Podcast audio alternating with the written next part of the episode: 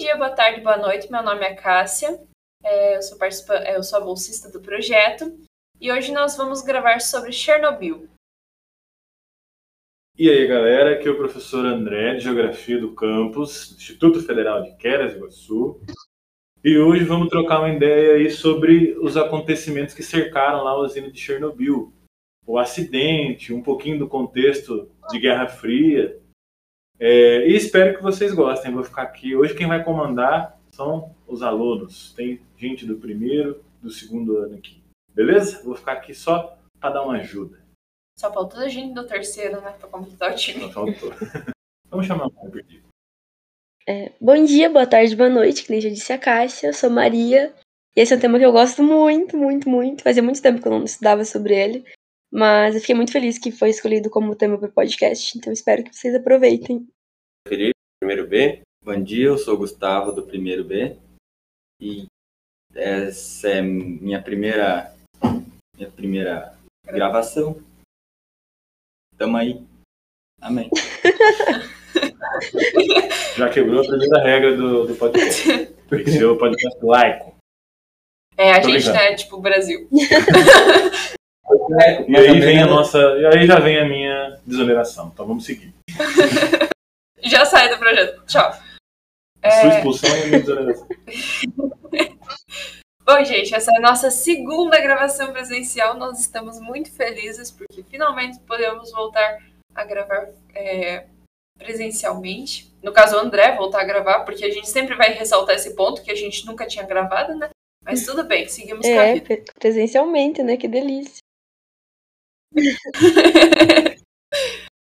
Bom, a gente vai começar falando um pouquinho sobre história e também depois falar sobre realmente o acidente que aconteceu e que é e contextualizar um pouquinho para depois a gente entrar no foco central, que é o que, que aconteceu com as pessoas, é, como está a área hoje em dia e tudo mais. A construção de Chernobyl primeiramente foi construída nas, a usina fica em Chernobyl, por isso o nome de usina de Chernobyl. E originalmente era só Chernobyl que, que tinha lá, que era só a cidade de Chernobyl. Eles construíram a usina lá para ter um... Porque foi, a construção da usina foi no meio da, da Guerra Fria. Então eles construíram a usina para ter um, um avanço a mais do que dos seus inimigos. Por isso que... Foi construída. É, por isso que foi construída, basicamente. Tá, então basicamente...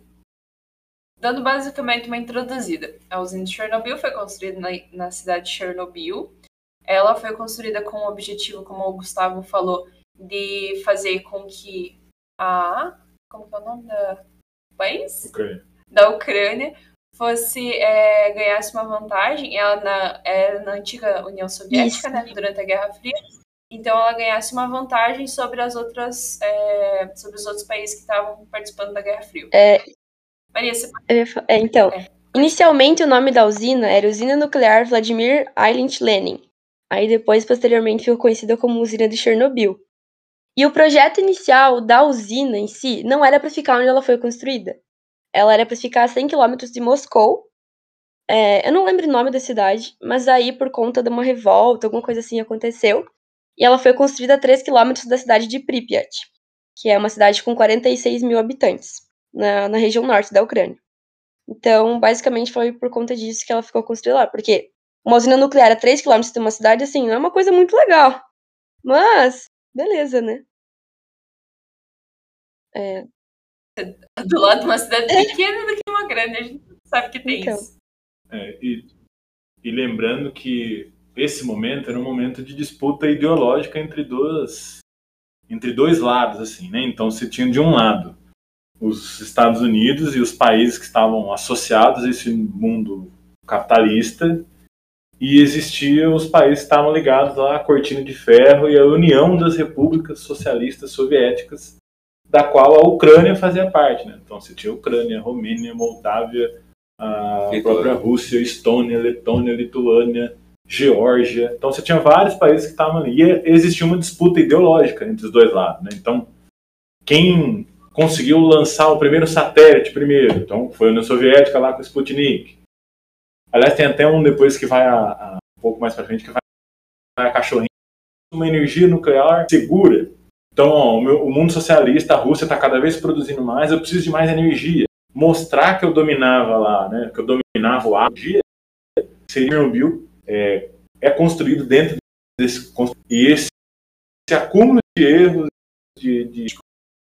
Comentou no que foi sobre é, as, as atualizações sobre as mudanças que teve nesse conflito, e a gente comentou um pouco que teve um aumento na radiação perto daquela área por conta das... É, tipo, é, assim, dependendo se o teu guia sabe um pouquinho, assim, o mínimo, que você não pode ficar tanto tempo onde a, a radiação é mais alta. Claro, tem lugares que a gente sabe que tem... Se eu não me engano, tem um lugar é, que dá para ficar até vinte minutos lá andando nele e tudo mais. Tem lugar que é mais tempo, tem lugar que é menos tempo. Tem lugar que lá, se você ficar uns dois, três minutos, já não dá mais, você morre. Começa a ter a reação da radiação. Você não vai morrer, obviamente, na, na hora, né? Mas a gente começa a ter sinais que a radiação tá entrando no seu corpo e que não vai dar bom. Só voltando no assunto que o professor André estava falando em relação à Guerra Fria, é, os soviéticos, eles tinham dois mil e setecentos mísseis e cada míssil desses tinha a força de cem Chernobis. E todos esses mísseis estavam apontados para os Estados Unidos. Então, depois desse acidente nuclear... É, foi um marco, porque marcou o desarme nuclear dos dois maiores rivais nucleares do mundo, né? Então, acho que o único é, país que não assinou esse tratado do desarme nuclear foi a Índia, na época, se eu não me engano. Então, tipo assim, além de ter esse acontecimento todo, Chernobyl ainda foi um grande marco em relação a isso. Tava bem no finzinho da Guerra Fria e tudo mais, então... então... Acho que, acho que serviu para alguma coisa, para uma lição. Então, uma, um, do, um dos fatores também para que, como o Gustavo tinha dito antes, que era para mostrar a superioridade do, da União Soviética para os Estados Unidos também, se, dá, se deu pelo para mostrar o poder de manipulação da, da radiação ao favor da União Soviética, né? Porque a... Primeiro, a primeira coisa que eles pensaram em fazer com a tecnologia de fissão nuclear, né, e depois fusão, foi a bomba atômica. E essa a bomba atômica, a primeira bomba atômica foi criada pelos Estados Unidos, né, Little Boy e tudo mais, que foi, é, o, foi, se não me engano, teve a explosão, até o primeiro teste foi no México e tudo mais, mas é, o, essa a usina de Chernobyl com essa nova tecnologia de usar materiais é, radioativos que, fun- que funcionavam da mesma forma, foi uma tentativa de é, impor medo nos Estados Unidos. Ah, ah tem esse ponto. Maria, você quer continuar falando? É, eu posso introduzir então como aconteceu o acidente lá? Pode. Beleza. Então, basicamente, o acidente ocorreu durante a primavera é, de mil novecentos e oitenta e seis. É, era uma sexta-feira, dia vinte e cinco, e nessa, nessa noite, é, os funcionários, os cento e setenta e seis funcionários do bloco, bloco quatro, né, do reator quatro, eles tinham ordens de realizar um teste de alimentação automática de combustível no reator. É, basicamente, eles queriam testar para economizar energia e tudo mais. Aí, às uma e vinte e três da madrugada, eles desativaram os sistemas de segurança, é, o teste começou, e uma série de explosões aconteceram dentro do reator. Então, basicamente, o teste deu errado. É, enquanto a cidade dormia tranquilamente, o chão da usina começou a tremer, a tampa do reator explodiu e um fluxo muito forte de vapor radioativo começou a jorrar, espalhando urânio e grafite é, centenas de metros é, ao redor da usina. É, da cratera, uma chuva de fogo carregada de partículas radioativas foi lançada a mil metros de altura, se eu não me engano. Então, assim, deu muita merda. é, o teste deu totalmente errado. E enquanto e a cidade estava toda dormindo então, dormindo, então, tipo, eles não perceberam isso no momento. E nem depois ficaram sabendo, porque é muito interessante a história de como eles conseguiram omitir todas as informações o máximo que eles podiam. E, bom, basicamente é assim, o pior acidente nuclear da história tinha acabado de acontecer. E ele foi mantido em segredo, tipo assim, todas as informações dele, no geral, em segredo pelos soviéticos e pelo Ocidente durante vinte anos. Então só descobriram tudo nos mínimos detalhes depois de vinte anos do acidente. Então, assim, a história deles é muito, muito triste, porque muitas pessoas morreram por conta disso. A gente vai comentar um pouquinho mais sobre como, enfim. Mas porque pessoas omitiram informações, e se elas tivessem sido avisadas antes, é, pelos governantes, enfim, pelos policiais, pelo pessoal que estava participando disso, muitas mortes de gente inocente poderiam ter sido evitadas. Então é uma história muito triste, mas ao mesmo tempo é uma grande lição e muito emocionante. Querem falar alguma coisa? E é isso que, que vai, seria a minha dica cultural. Já vou adiantar porque eu só tenho essa. É, que aquele seriado, aquele seriado de Chernobyl, ele aborda, né? Ele aborda muito o dilema, é, a, a época, de como os comandantes, lá, a linha de comando da União Soviética tratou o caso, né? Então, a todo tempo tentando abafar. E era um dilema porque os, você teria que, os generais lá seguiam ordens superiores, né? Mas ao mesmo tempo eles estavam vendo o que estava acontecendo, né? Então, com poucos dias assim já começou, começaram os relatos, né, de deformações, né, mortes repentinas, né, provavelmente já ligadas à, à ação da radiação. Então os generais também, às vezes a gente olha de fora, né, e imagina que, tipo a Rússia hoje, né, a gente olha a imagem do Putin e imagina que todo mundo é mau e cruel que nem o Putin. Mas não, né? Tem pessoas naquele momento que sabiam que algo grave tinha acontecido, é, temiam pela saúde das pessoas que moravam por perto, mas existia toda uma, uma pressão, uma perseguição, né? Uma ordem superiores para que não deixasse aquilo vazar. Aquilo de fato seria... Inclusive muitas pessoas falam, muitos teóricos, galera da geopolítica, historiadores... falam que esse acidente de Chernobyl, inclusive, é o começo da decadência da União Soviética. E aí marca uma decadência, primeiro, aí, né, ideológica, né, de reconhecer que errou, e depois econômica. Né? E a partir daí, pode reparar, né, depois da década de oitenta é um, a queda mais brusca da União Soviética. Até ali, até a década de setenta, a disputa econômica, bélica, era muito próxima, né, era muito parecida, né, entre Estados Unidos e União Soviética. A partir daí... ela passa a ter que lidar com vários problemas, a questão da terceira revolução industrial, e dali em diante só problemas até lá se somar, né, a queda do Muro de Berlim, algumas das repúblicas soviéticas, os países bálticos já saírem da União Soviética, e culminando lá com noventa, noventa e um, a própria Rússia também saindo e dissolvendo a União Soviética de uma vez por todas. É, e também é muito triste a questão que, por exemplo, você falou do, do pessoal que estava realmente no comando. Eles também não, não garanto que não, pode, não puderam avisar a família, tipo, gente, sai daí que deu ruim. Porque, tipo assim, se você começar a ver um monte de gente, de família importante, do nada começar a sair desesperada de casa, com certeza isso vai te levar a uma desconfiança. E também tem a questão de que, tipo assim, é, família é família, mas trabalho é trabalho. Então, você não pode ficar contando informações, e é, todo general e tudo mais, pessoal que trabalha no exército, que dependendo da operação que está trabalhando, tem todo um contrato assinado que não pode contar. É, então, é um contrato de sigilo e tudo mais. Então, só bem pesada essa situação. Tem o ponto de que nem eles estavam sabendo, basicamente, né? Tipo, eles ficaram sabendo depois de dias, assim, depois do, do, do, do acidente, né? Porque, a princípio, nem o Gorbachev, se não me engano, que era o, o, o líder lá, ficou sabendo. Tipo, tanto que ele teve que enviar a K G B pro local pra ficar, pra, tipo, passar informações pra ele, pra ele se localizar no que estava acontecendo. Porque o primeiro aviso que ele recebeu foi de que tinha acontecido um acidente, mas de que o reator estava intacto, não tinha ouvido explosões, estava tudo tranquilo. E o acidente, como ele foi perto de primeiro de maio, eles têm as comemorações de primeiro de maio, então ele não quis estragar comemoração nenhuma, nada, não quis se preocupar. Então, tipo, muitas pessoas só ficaram sabendo, que nem ele, dias depois do incidente, e até lá já tinham sido contaminadas, expostas, muita gente morrido, né?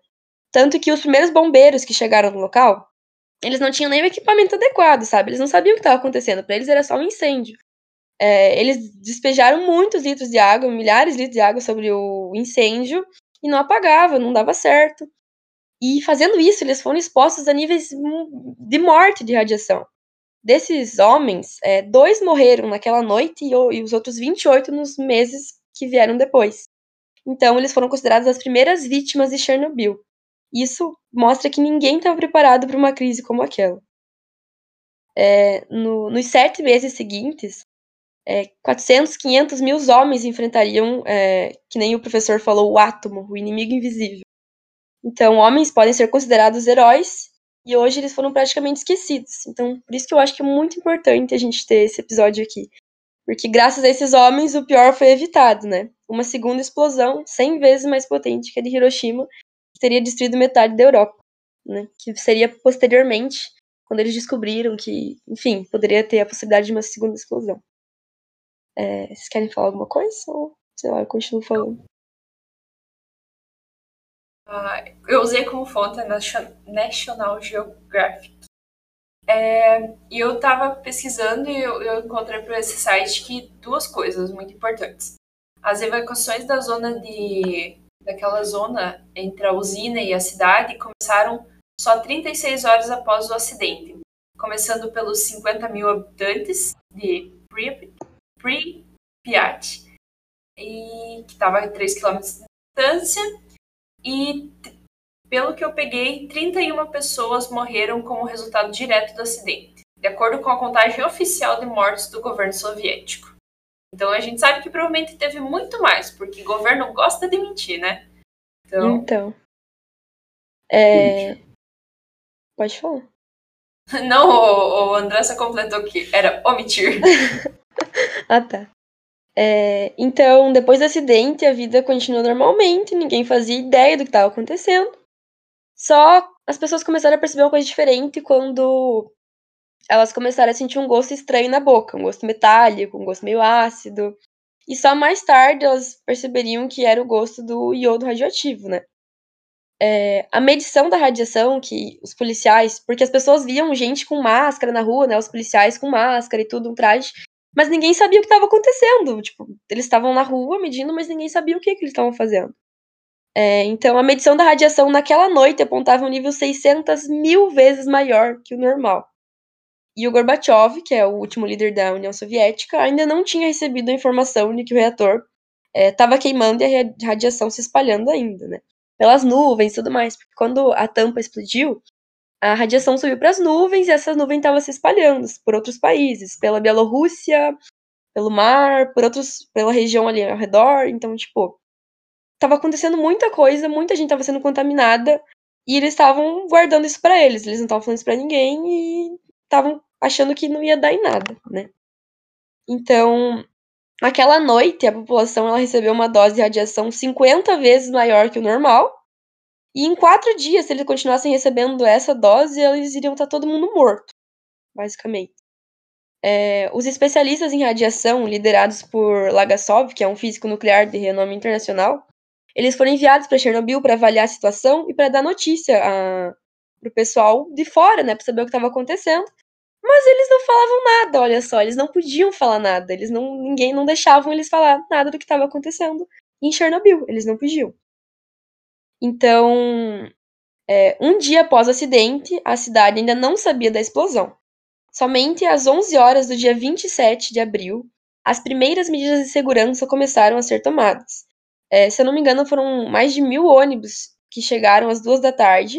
Aí o exército falou que o pessoal tinha de evacuar a cidade, tinha duas horas para pegar o que pudesse pegar, ficar na porta das casas, que eles iam embora, eles iam vazar da cidade. Mas não falaram o porquê, não falaram... o que estava acontecendo. Então o pessoal estava correndo, estava apressado, mas não estava em pânico, porque eles não estavam com medo, eles só não sabiam o que estava acontecendo, eles estavam confusos. Então basicamente eles tiveram que deixar toda a vida deles para trás e eles não sabiam que eles nunca mais iam voltar. Então é uma coisa tipo assim, muito triste. Eu estava conversando com meu pai um tempo atrás e sei lá, imagina alguém chegando pra você e fala que você tem duas horas pra pegar tudo que você pode e ir embora, tá ligado? Tipo assim, você no momento, eu não sei, eu não saberia o que pegar, eu não saberia o que fazer, como reagir, sei lá. É uma coisa muito, muito, muito triste, muito horrível. Só a gente fazer um parêntese, pegando isso que a Maria tá falando, É, que a gente lembrar das nossas zonas costeiras aqui, que a cada janeiro, fevereiro, bom, a gente está nos acidentes em Petrópolis lá, né? Você falou de, em duas horas, ter que pegar tudo que você pertence, tudo que são seus pertences, e levar para outro lugar. Petrópolis aqui, nem isso, né? Em dez, é. em cinco minutos, o morro foi tudo para baixo, não deu tempo de você levar nada. Então, imagina você na sua casa, de repente, sua casa sendo invadida por lama, e nem essas duas horas...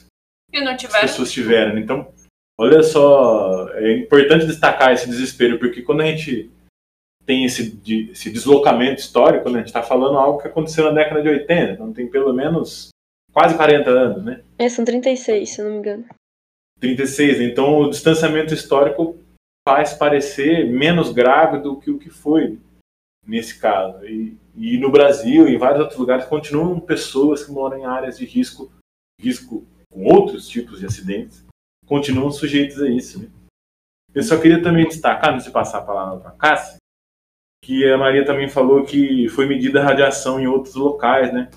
Eu lembro lá que, de novo, no seriado, ele apresenta duas físicas da Bielorrússia, que elas conseguiram medir um, níveis anômalos, né, de radiação lá na capital da Bielorrússia, em Minsk. Então lá elas mediram, alertaram, mas também, né, cortina de ferro, Bielorrússia, a coisa não foi para frente, né? Mas já tinha alguns cientistas que já estavam, nesse caso, né, duas, duas cientistas. Sim, eu tenho tanto certeza. A equipe lá do Legasov, que foi enviada e tudo mais, mas nada saía do pessoal que tava, tipo, né, cuidando desse caso, basicamente. Então, aproveitando esse ponto, você falou sobre a questão que alcançou a Bielorrússia e até a Rússia, mas também já chegou, tipo, na Suécia, na Áustria e até no Canadá chegou a radiação. Então, tipo assim, hum. talvez no Canadá tenha chegado em níveis mais baixos, mas, cara, quanto que é de distância? Pense, do Canadá até a Ucrânia não é muito perto, não. Só fazendo uma ressalva que a Terra não é plana, tá? Então, essa distância é um pouco menor do que seria numa Terra plana, tá? É... Parece longe, mas não é, nem, não é tão... É. Se chegasse no Brasil. Então, aí, para chegar lá, o vento, ele levou, né, essas nuvens, as, as partículas radioativas das nuvens, elas estavam pro norte.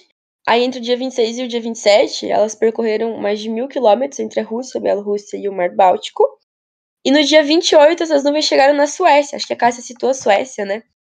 E lá, os níveis de radioatividade aumentaram e logo depois, noticiários da T V de lá estavam alertando a população. Mas ainda assim, tipo... Só falando que a radiação estava alta e tudo mais, mas ninguém sabia o que estava acontecendo. É, é, sessenta horas, então, já tinham se passado e nenhum comunicado oficial havia sido enviado para fora da União Soviética. Ainda não tinha ninguém do mundo sabendo disso, só o pessoal que estava, né, ali envolvido com isso. Aí, os satélites e espiões americanos e europeus apontaram para Chernobyl, né, para Pripyat, para a usina, e avistaram a cratera e a fumaça vinda de Chernobyl. Apareceu isso nas imagens de satélite. Aí, naquela noite, no dia vinte e oito, os russos avisaram o resto do mundo sobre o acidente. Mas, ainda assim, nada com detalhes. Apenas que tinha acontecido um acidente em Chernobyl e tudo mais. Bom, isso vai se repetir pro longo até, né, até o final, até eles cobrirem Chernobyl. Porque eles vão tentar manter o máximo, omitir o máximo de informações. Porque, que nem já citaram, né, a concorrência com, na Guerra Fria e tudo mais. Então... Aí, nesse meio, acho que eu tinha citado antes, o Gorbachev chamou a K G B e pediu para que eles acompanhassem tudo de perto para reportar a situação para ele. Toda a informação devia ser repassada pessoalmente. É, e enquanto isso, o problema só aumentava. Aí aqui eu coloquei exatamente como eu vi no documentário, que nem a Cássia falou no Discovery Channel, que é, a parte inferior do reator, na parte inferior do reator, no caso, mil e duzentas toneladas de magma incandescentes continuavam a queimar a mais de três mil graus. Liberando gases e poeira radiativa na atmosfera. A Europa inteira estava à mercê dos ventos. Então, tipo assim, por que que eles não tinham avisado ninguém ainda? Meu Deus do céu, a Europa toda, toda, toda podia ser infectada. Podia ser infectada, é, infectada. E eles não tinham avisado ninguém. É, alguma coisa tinha que ser feita para acabar com esse incêndio, para selar o reator e tudo mais. Então, os soldados começaram, com helicóptero e tudo mais, começaram a jogar saco de areia é, de oitenta quilos sobre o fogo. Ah, e alguns deles usando apenas as mãos. É, eles achavam que isso ia abafar o incêndio, né? O reator com areia e é, enchendo o reator com areia e ácido bórico. É, então, no primeiro dia de trabalho deles foram cento e dez sobrevoos e no segundo trezentos. É, e nisso, sobrevoo sobre o, radia- sobre o reator, o nível de radiação acima dele era quase nove vezes maior que a dose letal. Então, todo piloto que sobrevoava o reator recebia muita, muitas doses de radiação. Então, para você ver como, desde o início, tanto os bombeiros e tudo mais até o fim, todo mundo que estava envolvido com Chernobyl, que chegou a fazer alguma coisa, foi infectado e vai viver para sempre com as sequelas disso, sabe? Foi um acidente gigantesco e todo mundo que chegou perto de Chernobyl durante isso, que foi ajudar, que, enfim, participou disso, vai sofrer pro resto da vida com essas sequelas, né? Vocês querem falar alguma coisa? Tô falando demais? Não tô falando demais? Só complementando essa questão de pessoas que foram lá ajudar, é, teve muitas pessoas que foram voluntárias, geralmente os jovens. Eu tava pesquisando e eu li que muitos jovens se voluntariaram a ajudar é, quando foi divulgado, a tentar apagar esse fogo e tudo mais. E também, tipo, cercar aquela área e tudo mais. Mas, tipo assim, a gente vê uma população inteira se mobilizando para tentar acabar com o mal comum, né? Então... E você falou da questão da temperatura que estava chegando. Eu vou falar um pouquinho do dentro do reator. Dentro do reator atingiu até quatro mil graus Celsius. É quase super... É, chegou muito perto de ser a temperatura do Sol, que é de cinco mil e quinhentos, não, cinco mil e quinhentos graus Celsius. Então, tipo assim, tava muito, muito quente. A força... A mesma temperatura do interior da Terra, do núcleo. É, verdade. A força da, tonel... da explosão equivale a sessenta e seis toneladas de T N T. Destruiu o telhado do prédio de vinte andares do reator. Arrasou completamente tudo que estava dentro do núcleo e ejetou vinte e seis, é, vinte e oito toneladas de detritos altamente radioativos nas emissões. É, o, o incêndio que a gente está falando durou quase duas semanas. Então, foi muito, muito tempo. Lançando, tipo, radiação pra caramba. Eu ia falar outra palavra. é, então, que nem você está falando do, do, desse incêndio... O calor era tão grande que havia rumores de que o reator dois podia vir, podia vir a explodir também. Por quê? Porque o calor do combustível queimando derreteu a areia que eles jogaram e as rachaduras começaram a reaparecer. E embaixo do reator tinha um concreto, e embaixo desse concreto tinha água que o pessoal tinha jogado quando eles estavam tentando apagar o incêndio. Então, se o concreto debaixo do reator se partisse, É, e o magma entrasse em contato com a água que estava empoçada embaixo dele, é, aconteceria uma segunda explosão e ela seria catastrófica. É, no site que eu estava vendo, no site não, nesse reportagem que eu vi também, diz que essa segunda explosão deixaria a Europa inabitável. A Europa toda inabitável.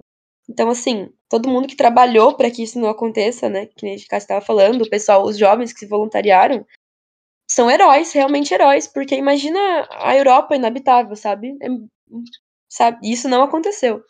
Então, graças a Deus, né? Graças, graças a Deus não, graças ao pessoal que trabalhou nisso. Então, eu tô me contradizendo. Enfim. Agora sim, hein? Agora o Instituto Federal é comunista, doutrinador, e agora... Cara, André, mentira, Cássia, corte isso. Não, estou falando que todos foram muito heróis.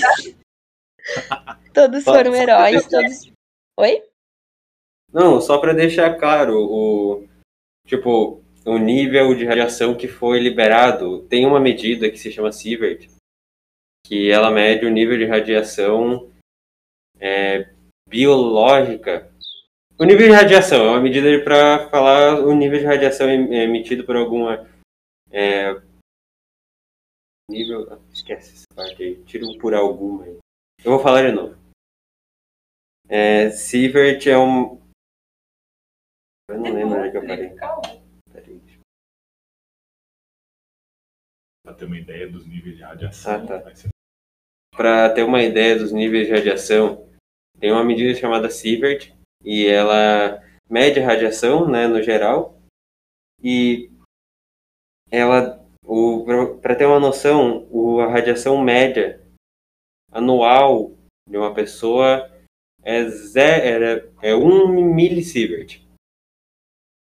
E para ter uma noção do tamanho da explosão do reator, ele chegou a ter trezentos milisieverts. Então foram trezentas vezes mais radiação do que uma pessoa, uma pessoa recebe em um ano inteiro. Então, isso considerando ambiente e lugares, assim, uma pessoa, uma pessoa que vive uma vida normal, né? Não, por exemplo, uma pessoa que trabalha em, com radiação diretamente, né? Mas uma pessoa que vive normal, assim, no, contando tudo isso dá um, um milisievert, e a explosão foi muito, foi gigantesca. Eu não sei se vocês vão falar outro. Ah, Maria, tá passando o carro do ovo na casa dela. já, já passou, já passou o carro do ovo. Que raiva, velho. Não sei como é que fala no roteiro, mas também, a despeito de toda a desgraça que aconteceu, que depois aconteceu em Fukushima, né, do, do tsunami, do ponto de vista é, biológico, geográfico, acontece um fenômeno é, que é estranho quando acontece esse tipo de acidente, né? Porque é como se você desse um reset na área, né? Como se você desse um boot na área, porque todas as formas de vida ali, uma boa parte das formas de vida, vamos deixar assim, né? Vamos, vamos desconsiderar o tardígrado. É, o tardígrado desconsiderando... que, que, que não morre, quase nunca morre. Extremófilos e outras coisas... Mas a maioria das formas de vida, eles são extintas ali, foram extintas em duas semanas, né? Então tem um reset, então tem várias reportagens, quem está nos ouvindo aí, se quiser depois pesquisar. Eu sei que para Fukushima tem bastante coisa, para Chernobyl também.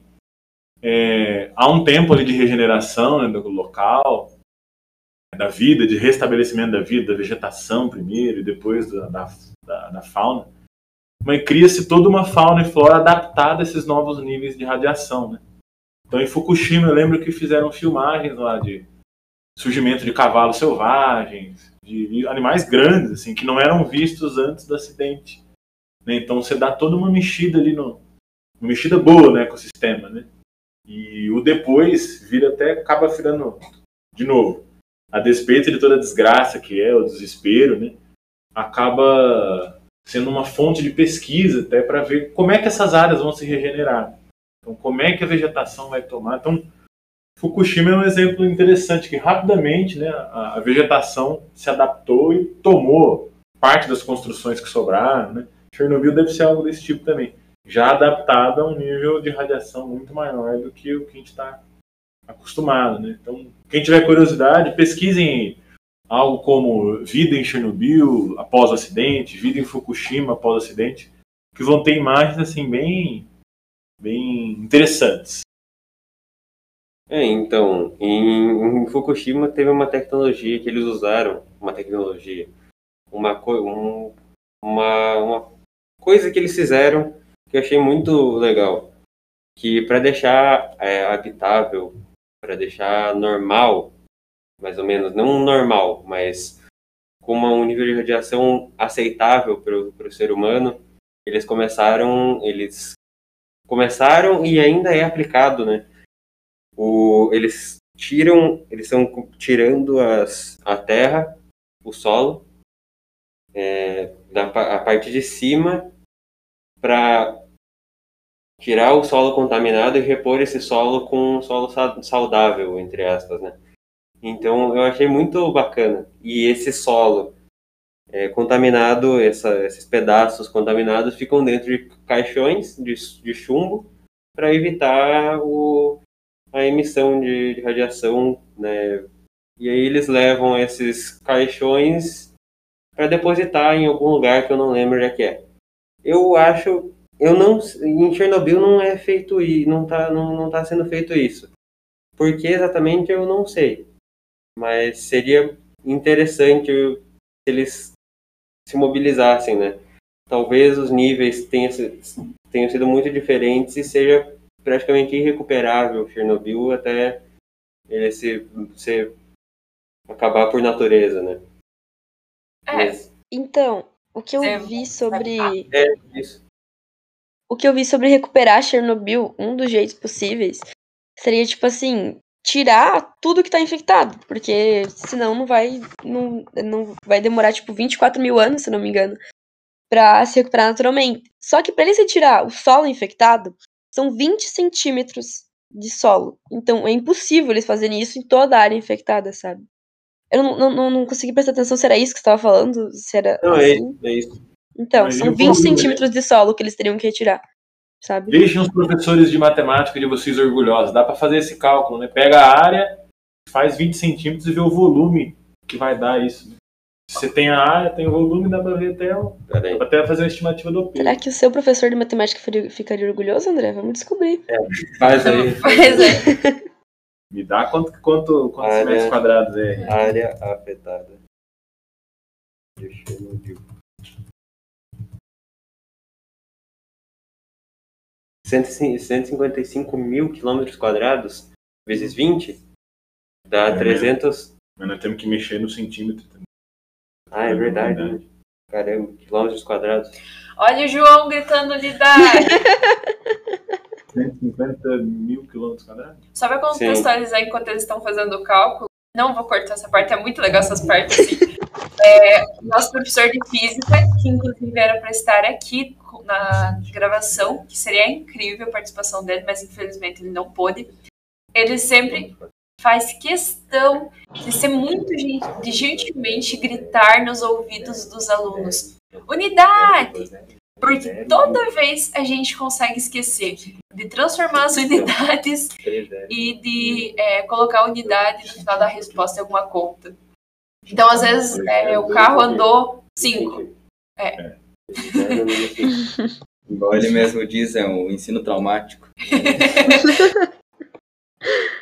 Consegui. Mas tudo feito de maneira muito gentil para pessoas que talvez tenham interesses em, em entrar aqui no I E F. É, porque ele sempre pede desculpa, sim, no final. Mas... Tá vendo? Tá vendo? Sim. E faz resultados, porque eu lembrei na prova dele gritando. É.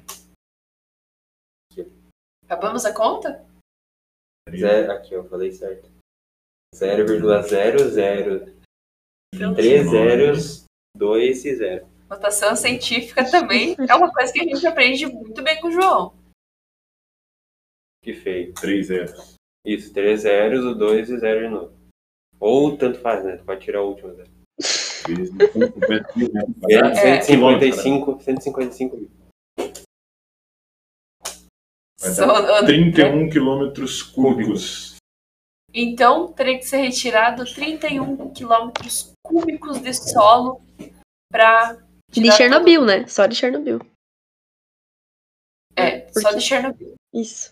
Várias área outras áreas ainda, né? De Chernobyl? É, sim, claro. É, então, cara, muita coisa. Tá, mas e se eles tirassem? Eles iam jogar onda também? Então. Eles iam ter que enterrar isso em, tipo, valas específicas pra isso, sabe? De lixo... Oi? Nossa, Felipe, que ideia ótima! Bota fogo em tudo! E re, re, retomar o assunto. É, não, você, fora, fora você, você, não, você tira a con, contaminação que tá fora, você taca tudo dentro da usina, que nunca vai dar certo, né? Nunca vai conseguir tirar o que tá contaminado lá e, e deixa aquilo lá quieto. Então, esse é um dos problemas toda vez que surge, por exemplo, quando a gente chega lá, ó, petróleo no preço que tá, a gente começa a energia elétrica, por exemplo. A gente fala, nós aqui somos muito baseados na energia pela... força da água, né? Pela queda da água, movimentação dos, lá das turbinas, né? A hidroeletricidade. Então, todas as vezes que a nossa conta de energia elétrica, a gente começa a pensar, pô, mas só tem essa fonte. Por que que a gente não usa, talvez, uma energia, por exemplo, nuclear? Beleza, a gente pode até usar, mas só pode acontecer, a gente não tem o direito de errar, né? É um acidente só, né? Se acontecer um, acabou. Pois é, em Angra dos Reis, lá. Se acontecer em Angra dos Reis, vai contaminar toda aquela... É. Uma porção, sei lá, vai contaminar três estados. Minas tem Gerais, outros... São Paulo, em grande nível, no caso. Tem outros tipos de energia que são menos é, perigosas e olha, tem um solar, rendimento... solar é a que mais está mostrando como é barata, né? Sim. É o que mais está sendo usado individualmente, né? Fornecer para várias pessoas. Não como política de estado. Mas é uma, uma energia que Na verdade, eu ainda acho que a energia nuclear vai ser a energia do futuro. Provavelmente eles vão desenvolver fusão nuclear, então ao invés de fissão que a gente tem hoje, vai produzir muito mais energia de fusão e vai ter muito mais risco. Mas a energia solar é uma das, das alternativas, né? Para não ser tão perigoso assim. Né? Tipo, porque explodir... voltemos para a geografia. Nós estamos num país, boa parte tá, atravessa, é, do Brasil, atravessada pela linha do Equador. E a maior parte está toda dentro do trópico, né? Então a maior incidência que, que pode ser possível no mundo, nós estamos aqui. Nós temos aqui, certo? Ou até igual mesmo o Felipe falou antes, de pegar, se a gente conseguisse tirar tudo que está contaminado, conseguisse tirar tudo, ou em vez da gente jogar dentro da usina, fazer igual faz hoje em dia, só tacar no mar, resolve. É, uhum. É claro. A vida Maria dando, se despedindo cada vez mais da gente. A vida Maria falou, vou matar nós. A evolução. Ah, então, inclusive sobre isso, embaixo da usina, era perto de um rio, que chegava, esse rio ele dava no mar Mediterrâneo. Então, tipo assim, se esse magma que a gente tava falando conseguisse passar da história daquela explosão, é, ainda assim tinha aquele mar, aquele rio, ia contaminar todo o rio, e que abastecia, tipo assim, a Europa toda. Então, tinha muita... problema nisso, sabe? Além da é. explosão que ia deixar a Europa inabitável, ainda assim ia contaminar o Mar Negro, se não me engano. E aí outros países iam ser muito mais afetados. Outros países que, assim, talvez não tiveram tanto contato com a, com a explosão diretamente, sabe? Deu muito pior. Pois é. A gente já tá chegando no final do episódio. Já tá, tá dando quase uma hora de episódio. E eu, eu não, não vou pular todo mundo, vou falar primeiro, porque tem uma parte que eu acho muito legal, uma, uma parte muito legal, é um pouco doloroso, mas é uma parte muito emocionante que eu vi. Eu vou ler porque eu não conseguiria contar com todos os fatos certinhos a, a história. Na noite do aniversário do desastre, um grupo formado por moradores, trabalhadores e alguns visitantes da cidade se reúne para celebrar um evento tão complexo e com tantos impactos duradouros que ainda é difícil de compreender mesmo após os trinta e cinco anos. As pessoas reunidas seguram velas finas de cera de abelha que pingam nas palmas de suas mãos, ouvem canções e poemas interpretados por algum dos sobreviventes. E o ar fica carregado de emoção. Yuri Tatashuki, ex-chefe adjunto do Departamento de Informações da Zona de Explosão de Chernobyl, chama isso de uma combinação de tristeza e contentamento. É como o dia da vitória em qualquer guerra. As pessoas choram e sorriem ao mesmo tempo. Mesmo aqui, tão perto do epicentro do pior desastre de uma usina nuclear da história, há um senso de comunidade, até mesmo uma sensação de estar em casa. É... Basicamente, todo, é, todos os anos, no dia vinte e cinco de abril, que durante a noite, é, pessoas se reúnem em torno de um anjo fixado no topo de um pedestal de pedra na cidade de Chernobyl, no norte da Ucrânia. O corpo do anjo é feito todo de aço, principalmente vergalhões, que formam uma silu- silhueta nítida contra o céu. Tem uma, é, e leva uma longa trombeta aos seus lábios. Para explicar um pouco a história... Para explicar um pouco a história, tem tudo a ver com um mandamento, é, um versículo e tudo mais, que está relacionado à Bíblia e tudo mais. Mas que eu não vou poder contar porque o episódio está acabando, mas é muito emocionante. Se vocês quiserem procurar, é, procurem porque é muito, muito interessante mesmo. Maria, pode Oi. falar. Ah, tá. É... Tá, então vou concluindo a minha parte, que eu queria contar só, tipo assim, como que foi coberto o reator e tudo mais. Então foi enviada muita gente pra tirar água debaixo do reator, mas não adiantou. Aí teve que chegar, teve que eles tiveram que contratar é, mineiros pra cavar um, um buraco embaixo do reator, onde seria colocado um sistema de, de resfriamento, que nunca foi construído. Eles encheram aquilo com chumbo, se eu não me engano. Acho, se eu não me engano, foi com chumbo, pra que não fosse pra baixo. Aí foram, entre todas as pessoas que participaram, foram quinhentas mil pessoas é, que participaram, tipo, diretamente ou indiretamente com isso. É, tanto como enfermeiras, policiais, médicos e tudo mais. Então, tipo assim, que ele já disse que as pessoas vão sofrer pro resto da vida, né? É, aí essas pessoas que, que... Os mineiros cavaram esse buraco, encheram de chumbo, e aí eles precisavam fazer alguma coisa para cobrir lá em cima. Então eles começaram a limpar as áreas ao redor, é, os helicópteros liberavam um líquido que colocava poeira radioativa no chão, e outro homem, outros homens ficavam lá limpando a área. Aí o pessoal que foi responsável por cobrir fez o sarcófago, mas eles tinham pouco tempo para trabalhar lá, porque eles estavam construindo diretamente lá, porque era impossível carregar. Então, tipo assim, as máquinas pi- pela radiação pifavam, então paravam de funcionar. A maioria das coisas tinha que ser feita pelos homens mesmo. Então, às vezes, eles podiam trabalhar quarenta segundos, dois minutos, três minutos no máximo lá perto, porque senão eles pegavam um alto nível de radiação e provavelmente iriam falecer, né? Então, tipo assim, foram muitos, muito, muita gente envolvida com isso, limpando lá em cima, porque deu um problema e eles não conseguiam colocar o sarcófago, porque estava cheio de, de grafite na, na tampa do reator, se não me engano, aí eles tiveram que tirar. Então, foram quinhentas mil pessoas envolvidas. Até que eles conseguiram colocar o sarcófago lá, fechar, eles assinaram o nome deles e tudo mais, é, do pessoal que estava trabalhando, né? Então, foi uma vitória para eles, mesmo que uma coisa muito triste, ainda assim, foi uma, uma vitória, né? Então, é uma coisa muito interessante. E que nem a Cássia vou concluindo, então, a minha, minha maior crítica a isso foi que dentro do, de dentro do reator, o que mais saiu não foi radiação, não foi, tipo, essas coisas, foi mentira, né? Porque, que nem uma moça disse, porque a principal causa de tudo isso foi a omissão das informações. Foi eles terem omitido que isso estava acontecendo, as pessoas não terem sido avisadas de nada, os outros países também não, e tudo isso virando uma bola de neve, até que no final, tipo, eles descobriram que as pessoas, que o pessoal que estava trabalhando nisso, os hospitais, eles diziam que o nível que uma pessoa podia aguentar era, sim, era um nível, tipo assim, cinco vezes maior do que ela realmente podia. Então eles só davam alta para as pessoas no hospital, falavam que estava tudo bem, quando não estava tudo bem, aquela pessoa ia morrer. Então, tipo assim, muitas coisas foram acontecendo por conta da omissão de informações, e acho que isso é uma grande lição, tanto pro pessoal que viveu nessa época, quanto pra gente agora aqui, né? A nossa tecnologia tá muito mais avançada, ainda tem usinas nucleares, então acho que é, esse é o maior fato e lembrança de Chernobyl. E, que nem a Cássia tinha falado no começo, não tem nenhuma, tipo assim, tem somente cinquenta e nove mortes oficiais atribuídas ao acidente de Chernobyl, mesmo tendo mais de quinhentos mil liquidadores, né, que era o nome do pessoal que, traba- que trabalhou para isso.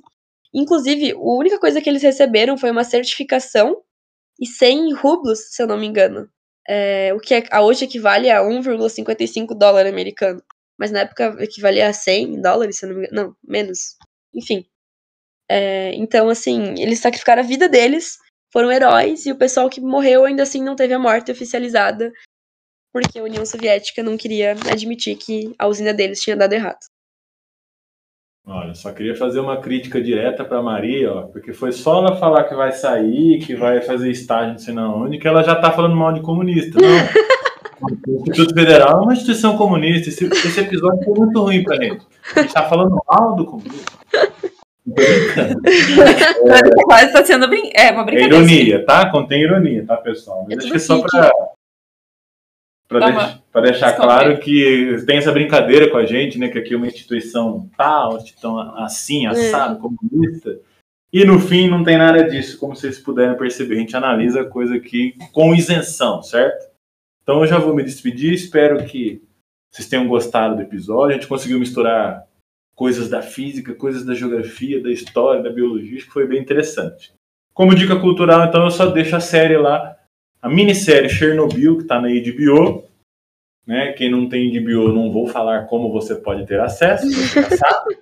É, você sabe, tá? Como sempre, André, né? Que... Mas é bem interessante, bem legal, conta bem a história. Tá. Beleza, galera? Um abraço para vocês, até a próxima. Tá, eu vou, vou sair falando, deixando a dica com um vídeo, ele é em inglês, mas tem, tem legenda em português, que se chama Os, os Lugares Mais Radioativos da Terra. E é muito, muito legal, porque ele fala sobre Fukushima, ele dá uma, dá uma brincada com Hiroshima e ele fala principalmente de Chernobyl. E Acho que o Gustavo vai falar, então não vou falar. Então falou, pô. Ah, eu... Então... Até mais. E espero vocês no próximo episódio. É isso, gente. Valeu por terem escutado a gente até aqui. Até o próximo episódio. Espero que vocês tenham gostado desse episódio. E espero que vocês ouçam nossas recomendações e também procurem saber mais sobre o que aconteceu naquela época, já que agora a gente consegue ter acesso a vocês essas informações. Vocês sabiam que o, os três reatores de Chernobyl que sobraram foram desativados só em dois mil e um? Enfim. Tchau, gente. Espero que vocês tenham gostado desse episódio. É, minha recomendação, hoje eu tenho uma pela primeira vez, fico muito feliz de ter. Posso falar que eu tenho uma recomendação. É um documentário do Discovery Channel. E, se eu não me engano, tem o National Geographic também, mas acho que não. Um Discovery Channel. No YouTube, ele é bem antigo, tanto que a qualidade dele não é muito boa, mas ele explica certinho tudo o que aconteceu em Chernobyl. E um outro, que é do Pedro Loz, do Ciência Todo Dia, que também explica muito bem o que foi o acidente de Chernobyl. É isso, gente. Beijo e até o próximo episódio.